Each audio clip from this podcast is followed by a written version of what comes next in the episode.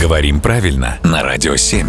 Володя, доброе утро. Доброе утро. Ты не поверишь, я снова обратился к любимому изобретению, генератору случайных глаголов. Эта штука сильно меня выручает в моменты грусти и тоски. Она подкинула мне глагол «фланировать».